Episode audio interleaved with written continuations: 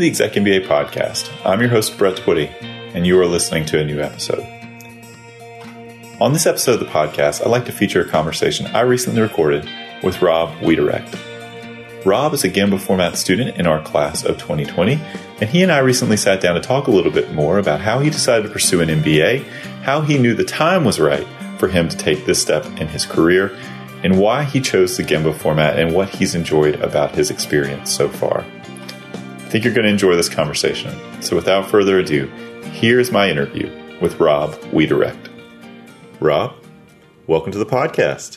Thanks, Brett. It's awesome to be here. All right. So for our listeners at home, tell us a little bit more about you. Who are you and what do you do? Sure. Uh, so my name is Rob Wiederecht. I'm a class of 2020 Gemba uh, Darden student. Um, I am very excited that we are uh, past the halfway point and in the home stretch here. Um, when I'm not doing my studies, I work as a digital product manager at Capital One. Um, I've been on the Capital One Cafe strategy team for a number of years, uh, running all the technology that we put into those spaces. Um, and then on the side, I'm starting my own venture as well. So, a full plate. Full plate, absolutely. So, um, talk a little bit more about the work that you're doing at Capital One um, with the cafes in particular. Because for those of us who live in the DC area, I think we know there's one down in Chinatown. Uh, there's a brand new one that opened in Georgetown. That's right. Um, how is Darden helping you with the work that you're doing, or you know, shaping how you think about those kind of opportunities? Yeah, it's um, it's been really interesting. So we are at Capital One, we're taking a completely different approach to how consumer banking is done, um, both from how we want to grow our own business and how we want to approach the customer experience. Um, and when you put those two things together through a lot of test cases, we the cafes has been uh, a solution that has been working pretty well for us. The interesting thing is this is a model that isn't out there in the industry. Nobody else is doing this. So we are truly in, un, in uncharted territory. Um, and Darden has really opened up my mind uh, in talking with people in all different sorts of lines of work. People who work in the medical field, people who work in technology, people who work in finance, on how do they approach something that's totally new for the first time. Um, because there is no recipe for success. There's no playbook in this space. Um, so it's it's truly a test and learn environment, um, and being able to see people's successes and failures in similar types of uh, uncharted waters has been really really interesting. So, as you thought about uh, getting an MBA, how did you decide that now was the was the right time? You know, how did you how did you process that? Yeah, that's a fantastic question. Um, I always thought I was going to get my MBA. Um, so I did my undergraduate work at UVA um, at the engineering school. Um, and I always thought a combination of engineering and business was where I wanted to work, um, and that my undergrad, undergrad degree and an MBA would be a great combination. So for me, it was more a question of not if, but when. Um, I had a fantastic experience at UVA for undergrad. Um, so Darden was always going to be high on my list. Um, and I really, I was always finding a reason to put this off. It was always, this is on my roadmap, but not right now. This is on my radar, but here are 10 reasons why I shouldn't do it. Um, and it, it, really took a mentor of mine who was my, my boss at the time to uh, push me over that edge. Um, and, and we, we were having a conversation about my development and my future growth. Um, and I mentioned that this was something that was kind of in the back of my mind. Um, and she immediately uh, took that and ran with it. You know, she was a, a Darden alum, um, and she she connected me with you, Brett, and said, "I'm going to set up uh, a chat for you guys, and now you have to at least go attend uh, uh that meeting, and then I'm going to let Brett sell you from there." And it, it wasn't too long before I was convinced. What was your biggest reservation? Um, I'm always curious. You know, there are different roadblocks that you hear from from people. Sometimes it's life, life, lifestyle. Sometimes it's it's work rate. Um, sort of questioning whether or not the MBA is the right step. What what was yours? Yeah, it's hard to pinpoint it on one thing. I, I think I think it was a combination of a lot of the things you just mentioned. Um, the biggest one is probably can, can I fit this into my life? Um, I think anybody who is working full time, you know, they everybody has a full life or what they deem is a full life already, and the idea of fitting, you know, a dozen plus, sometimes twenty plus hours a week into your schedule, people don't. That doesn't compute. Like I don't know where I'm going to find those hours, and it's easy to to say that. And I would think anybody in my cohort thought they had a full life before that, um, and and everybody's been able to to fit this in, um, and, and and it's really amazing. You don't know what you are capable of until you you try it out. Um, so it's it's really it's it's a decision that took took probably a few more years than I intended it to, but it's it's been fantastic. So, what is your time management strategy? I've, I've, been trying to glean this from everybody who comes on the podcast. You know, what are the approaches that people employ to, to manage their time during what's a really busy busy program? Yeah, um, I think it's important that you're very intentional with your time. Um, I think the the tactical strategy that you use, whether it's uh, you know a highly organized calendar or a journal or you know just just a list on a sheet of paper i don't think that matters so much as it's spending time on the things that are important to you um, and with the people who are important to you. Um, personally i live by my calendar. Every moment of my day is you know blocked um, for a specific thing um, and that is what i have found success with so when we're prepping for an on grounds residency, I will download all the cases and I will look and see, okay, these are the, you know, 13 classes that we have coming up this weekend. This is what is required, the reading, the analysis for each one. And then I will block off time on my calendar to do those. It doesn't mean I will actually do it at that time, but that helps me know whether or not I'm on track because then you take these 13 classes that you need to prep for over the next week, week and a half. You don't need to think about it on that scale. You just think about this day. If I get to the end of today and I have checked all of these things off, I'm on track. I don't need to worry about it. And then I just do the same thing tomorrow. And then when something comes out that is new, there's a curveball at work, something comes up at home, it's easy to just move those blocks on your calendar and just know where you can fit those in. Um, some people think it's a little over the top, but I schedule in time to do nothing on the calendar. I will block off Sunday afternoon, this is football time. And I'll block it off so that I try and preserve that because that is where I get an opportunity to mentally check out and relax and, and recharge for the week. Um, and, I, and I think it's important to, to make sure that you are balanced in in all the aspects of your life. Certainly heard uh, other students uh, it you know say yes I put family time I put you know time with my partner uh, time with my kids all of that goes on the calendar uh, for a variety of reasons one the, the sort of self signaling um, that, that we just described but also to help uh, your learning team, other people who are trying to book your time know that, oh, wait, it looks like Rob has a conflict on Sundays uh, around one or or four or whatever the case may be. Um, do you also also put family and all other commitments there? Yeah, yeah, that that's that's that's absolutely right. I mean, in, at, at work, all of our calendars are, are open and available, so people know where they are.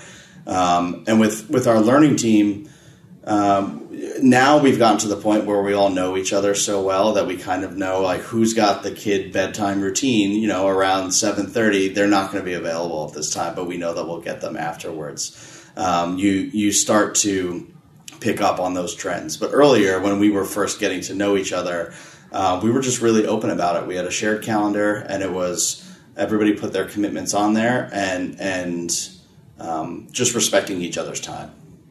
So, what about Gemba specifically uh, resonated with you? For those of you who are newer to our program, well, we have two executive formats an executive MBA format as well as a global executive MBA format. As Rob mentioned at the outset, he's a Gemba student. So, what, what about Gemba resonated with you?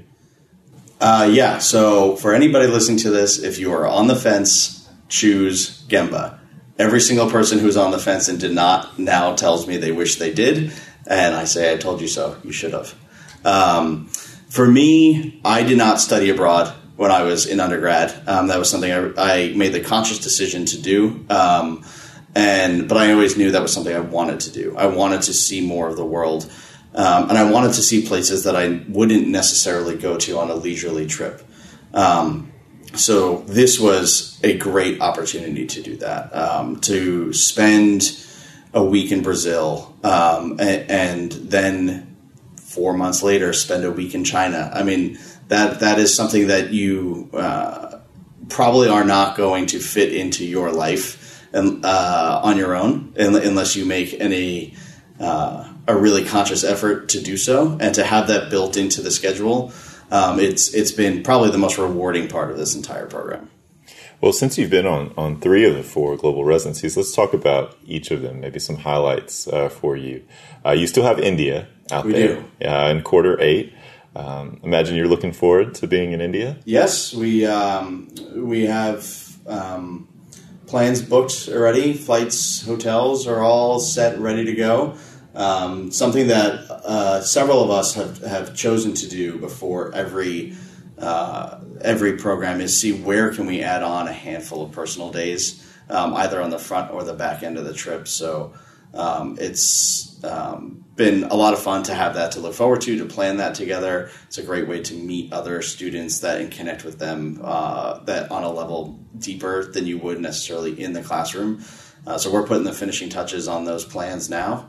Uh, for the India residency, and it's, it's going to be fantastic. So, where, if you if you wouldn't mind sharing yeah, with our sure. podcast listeners, where are you planning on, on going in addition to? Uh, yeah, so, so, those those two cities are Mumbai, Mumbai, and, and New Delhi. Uh, that's where classes will be held. Um, we are spending three nights in Dubai on the front end um, because uh, most flights are flying in through there anyway. And we said, all right, well, let's break up the flight. Let's go see a new city and check something out. Um, so we'll spend three days there. And then on the back end, a group of us are spending three nights in Agra and Jaipur.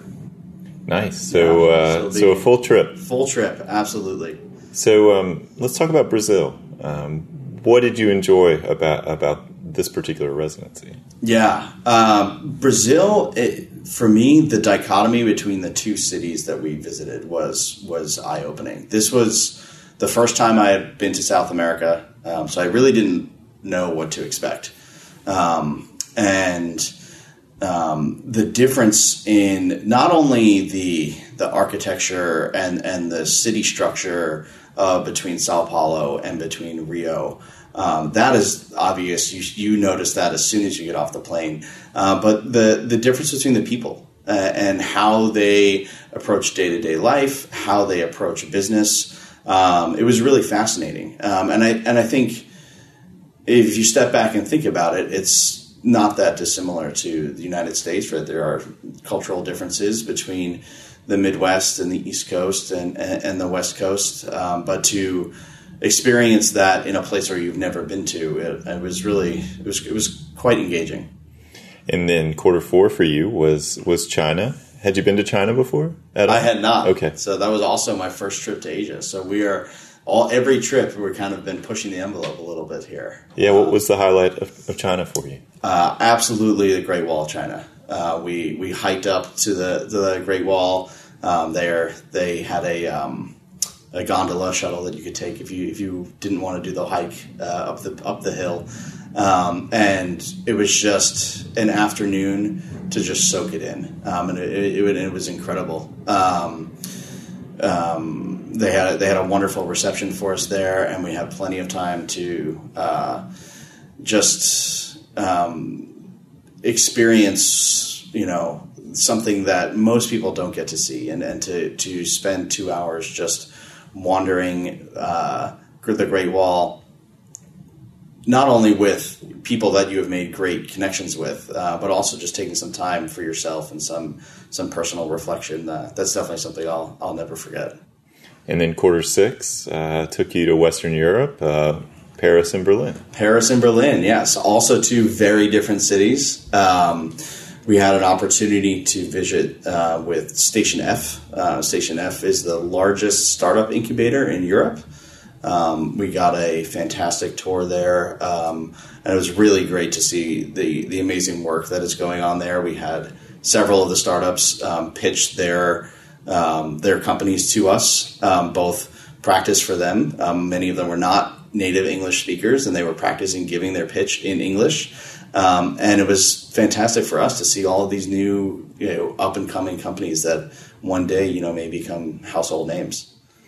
And uh, so, obviously, we mentioned uh, in Q8 India. Um, how do you feel all of these global experiences have contributed to and enhance the learning that you've done? Yeah, it's um, it's it's been really interesting to get a much broader understanding of how human beings can approach the same problem. So there could be, um, you know, a technology that we don't necessarily see in the United States that is applied in China in a completely different way, and it solves a problem that uh, you know is exists on both sides. Um, and it's been it's been really interesting to just get a, a much broader appreciation for how culture and and background and history um, how that impacts your approach to solving day to day problems. You're right that there are many EMBA format students who wish they would have been Gemba students. Uh, that that happens almost immediately after that first global residency. Yes, uh, the EMBA students who've traveled, uh, in, in, the case of your class, to Brazil, come back inquiring about is it possible to be a, to be a Gemba student. We've always stressed, uh, unfortunately, uh, in, in, the current structure, no, that is not not a possibility. Um, and so, one of the many reasons why we encourage people to really think deeply about the decision. Yes, but there is an opportunity to do the DWC electives, if you, which I am doing the trip to Japan as well. Awesome. Yes, so um, even if you decide uh, to not do the Gemba format, um, at, the, at the, the end of the program, um, we have the opportunity to do electives. So there's a trip to Cuba uh, and a trip to Japan. Um, so I'll, I'll, be attending the second one in, in March, and I can't wait. Tell us a little bit about. Uh, obviously, you haven't gone on it yet, yes. but uh, what's the idea behind the Japan uh, DWC? Yeah. Um, so from what I know so far, it's focused on mega projects. Um, so it's really going to be focused on um, the infrastructure um, for Tokyo. Um, I think with the upcoming Olympic Games that they're getting ready to host, I think we're going to see a lot about how um, are they planning on being able to handle the influx of of crowds there. Um, so I, I, don't know too many details just yet, um, but I'm I'm really looking forward to it. Have you been to Japan before? I have not. Wow, so a whole lot of yes. new experiences. So one of the things that that Lottie Carr, who has been on the podcast and, and travels yes. with uh, with the students on the global residencies. Um, one of the things that she has noted is that there's a unique kind of bonding that happens when you sort of out of your comfort zone. You're in a in an unfamiliar location. You're with a group of people, and it's kind of hard to maintain connectivity back back to the world, right? You got significant hour differences, or at least just geographic distances. Um, can you talk a little bit about the connections that you build on, on the global residencies? Sure. Yeah. So, um, in addition to traveling on personal time, both you know on the front or back end of these trips, um, it, it really it really is a completely connected experience. So, we'll start the day in a classroom in the hotel, and we'll go through two or three cases of whatever uh, subjects are being taught uh, in that particular quarter and those may be um, tied to a company that we're going to visit that afternoon. So we may do a case that is focusing on a particular accounting subject, uh, but then is directly applied to uh, the firm we're, we're going to tour that that afternoon. The schedule will end, you know, around five or six o'clock, and then there some nights there will be a, a, a group dinner that is put on by the program. Other nights, folks will will organize their own. Um, but every single night, folks are going out and doing something together. So we went to the type of top of the Eiffel Tower at night. Um, we went to uh, the dance club in Berlin at night. There's there's um, there are any numerous ways to stay connected with different parts of the program, different people within the program um, and find commonalities on what you want to do. And it's it's really a, a 24 7 connection while you're there. Yeah, those are uh, very full weeks, um, and as you note, uh, people even add on add on time and side trips. Which I would highly recommend. Absolutely. Um, so we talked a little bit about how you've managed time in the program. Um, how long do you feel like it took you to figure out a schedule that worked well for you and, and your family? I, I think um, LR1 was a bit of an anomaly, right? Because you don't know what you're getting into. Um, you don't know whether you are preparing at the right level or not. Um, are you over preparing? Are you under preparing? So you kind of are taking your best guess and then you think that you're going to figure it out after that first week. But that first week is very different because it's kind of isolated.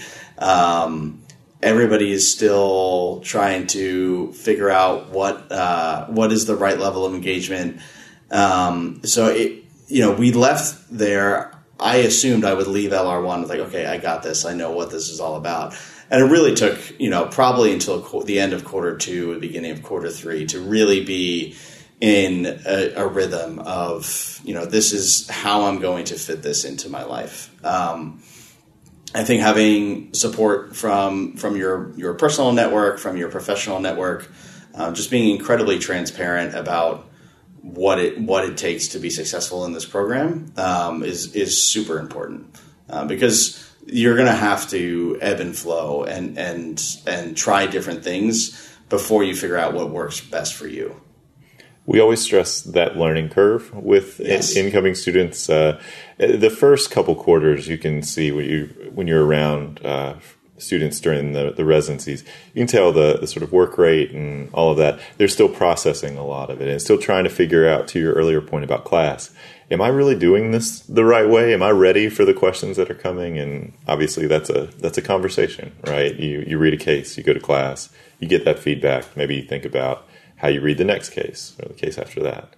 Um, so, talked a little bit about how Darden has has helped you in your, your current work. Um, what have been you know you talked about also about your favorite things about Gemba. You know, when you think about the value of the program to you, um, what's been the most valuable thing, or what what what have been the key takeaways thus far? Yeah, for for me, the most valuable thing by far is the people and the connections that I've made. Um, not only with um, the faculty who are world class, um, but with my cohort of, of students in the class of 2020.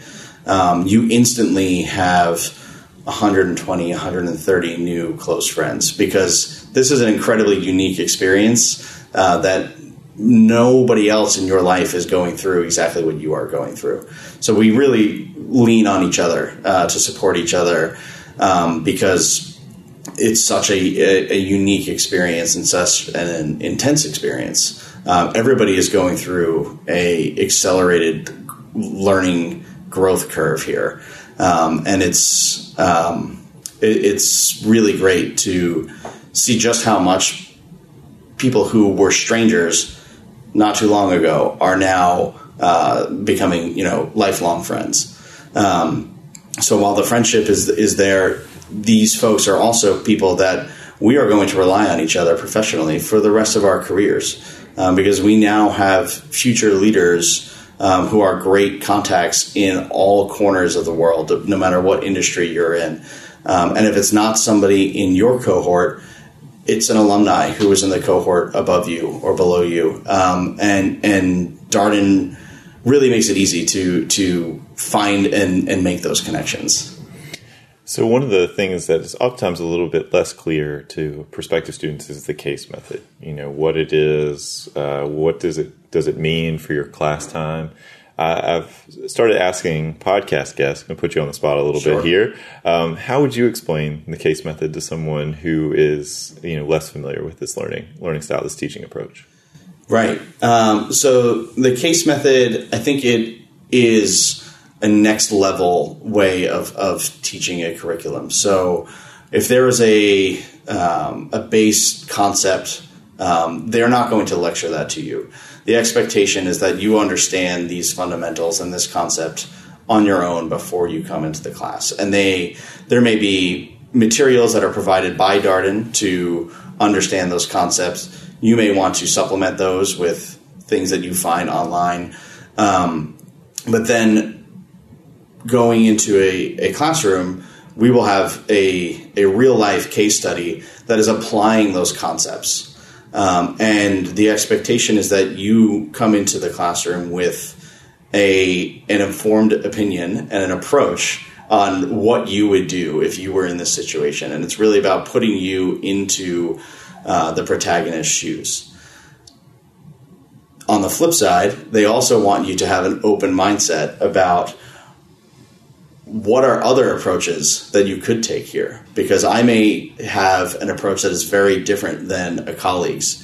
Um, and the professor is not going to tell us which one is right and which one is wrong. We're going to have a uh, an in depth discussion about the pros and cons of both, um, and really um, learn from each other.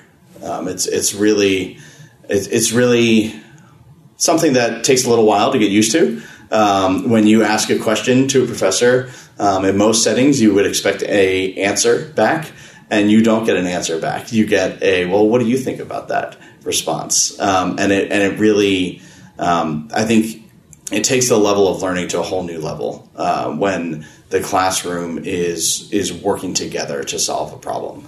Has it been something you've enjoyed? It is. Um, at this stage of my career, I don't think um, going back to a, a, lecture style learning is really for me.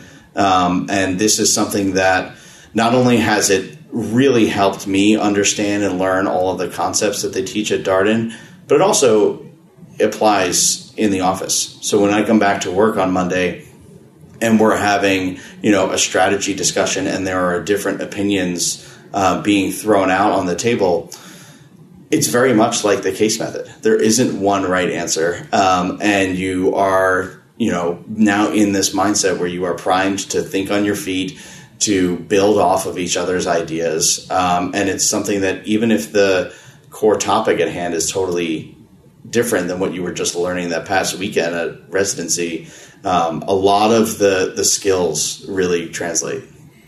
So one of the things that we were talking about before we got started here uh, with the podcast is that you are starting uh, to develop a, a business idea. And uh, we've had an ongoing series of conversations here on the podcast about entrepreneurship. And uh, this is my working hypothesis. I want to share this with you. Uh, and I'm, I'm, curious your reactions to this.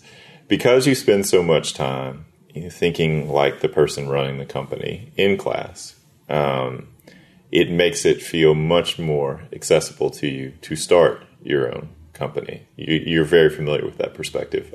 Does that resonate with you? It does. It, it, it does. Um, so in quarter seven right now, I'm taking an entrepreneurial thinking elective.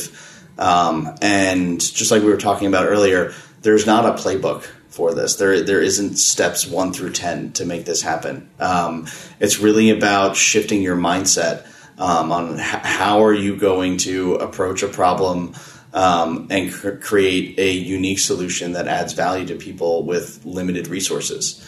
Um, and a lot of that is knowing what is the right problem to go after, um, but a lot of it is perseverance and having the right mindset as you go through that process. Um, so while Darden certainly can't give you the playbook on here is how to create your own successful business. Um, it helps put you in the right mindset of how am I going to tackle this and giving you the confidence that you can do it.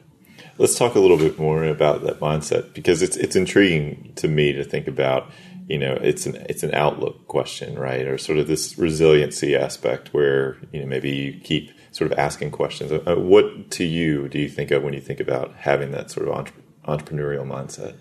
Yeah, um, so I think it's about seeing where are there gaps in the world, um, where are there things that are difficult for people, um, where something isn't working the way it could be. Um, and and that's your opportunity, right? It's first, it's finding the right problem and being curious and being open minded and always questioning why do things work the way they do um, gives you a much broader perspective on what those uh, potential problems are. Those problems become the market that you want to go after. So if it's in the early stages, it's less about having a solution that you're bringing to the world. It's more about finding the right problem that you want to go after. Um, and then once you're there and once you find like this is really a problem that um, if there was a better solution could help a lot of people, that's where you start. So I ask everybody you know, basically the same last question on the podcast, um, and the audience for this podcast. A lot of different people listen to it, but our primary audience, prospective students. Okay. And I'm curious, what would be a piece of advice you would share with them as they think about either pursuing an MBA or why Darden? Um, what's your best advice for our prospective students out there? So, if you're on the fence about whether you or not you want to do it, just start asking questions um, and just just start getting closer to uh, the the program staff and the faculty to get a, a, a clearer picture of what it's actually like. I had an idea in my head of what being an MBA student uh, would be like, and I think I had a lot of things right, and I think I there were some things that I wasn't uh, quite hitting the mark on. Um, coming to a class visit really helped, um, uh, not only to just see the case method, which is different, but also to see the the level of energy um, that is that is in the classroom. Um, and once you do that, if, if you're uh, if you're thinking about it, just go ahead and do it. Um, the the more you wait, the longer you wait, life won't get simpler. Um, so if you if you can fit it in and, and it feels like this is the right time, uh, just just go ahead and do it. Yeah, that's been a, a steady stream of advice from from students. Take that step. At least you know fill out the application. You know, see what your options are. Uh, we are also big fans of the class visit. Think that it's a great way uh, to get a sense of what your learning experience would be like, uh, to meet some current students, hear their stories. Um, as you might uh, as you might find, uh, your story is a lot like other people's story. You know, right? On the fence, not sure, is this the right time?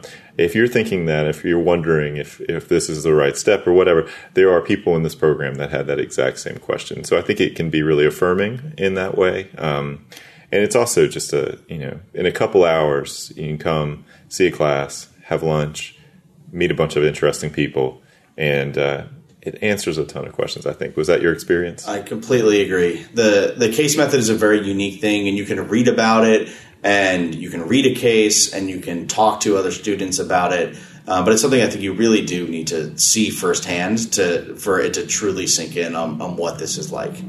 Yeah, we tell people all the time that like you don't have to do it as the first thing, uh, but it does give you a really helpful baseline as you compare programs. Right, you've seen class at each of each of these places if you're looking at more than one school, and you know your experience. It's largely going to play out in a classroom or with a group of people in a learning experience. So that's probably of all the things that you maybe on your mind. That's a that's a good barometer. Yeah. So, Rob, well, thank you so much for uh, taking time out of your day uh, to come here. And I'd be remiss if I didn't note for uh, our podcast listeners, you are wearing a men's basketball national championship shirt. Yes, uh, I attended the Final Four. Uh, I was there when it happened. Um, it was uh, an experience I'll never ever forget. question: Going to put you on the spot here. UVA football has opened the season four and zero. Oh. Uh, the Coastal Division seems wide open for anybody's taking. Are you going to go to Charlotte if they uh, play in the championship? Absolutely. Absolutely. Expecting 5 and 0 after this weekend at Notre Dame. Wow. Bold prediction. Yep. So, um, well, thank you again. And, uh, you know, obviously exciting times for the Hoos and exciting times for you. Uh, we're, we're thrilled. Your classes, uh, the, the end is near, the finish line is in sight. It is. And good luck with these last few quarters. Thanks, Brett. And that was my conversation with Rob Wiederecht, a Gemba format student in our class of 2020. As always, if you have any comments, suggestions, requests, anything you'd like for us to cover here on the podcast, we're all ears. We can be reached at exec, that's E-X-E-C, MBA at darden.virginia.edu. Until next time, thanks for listening.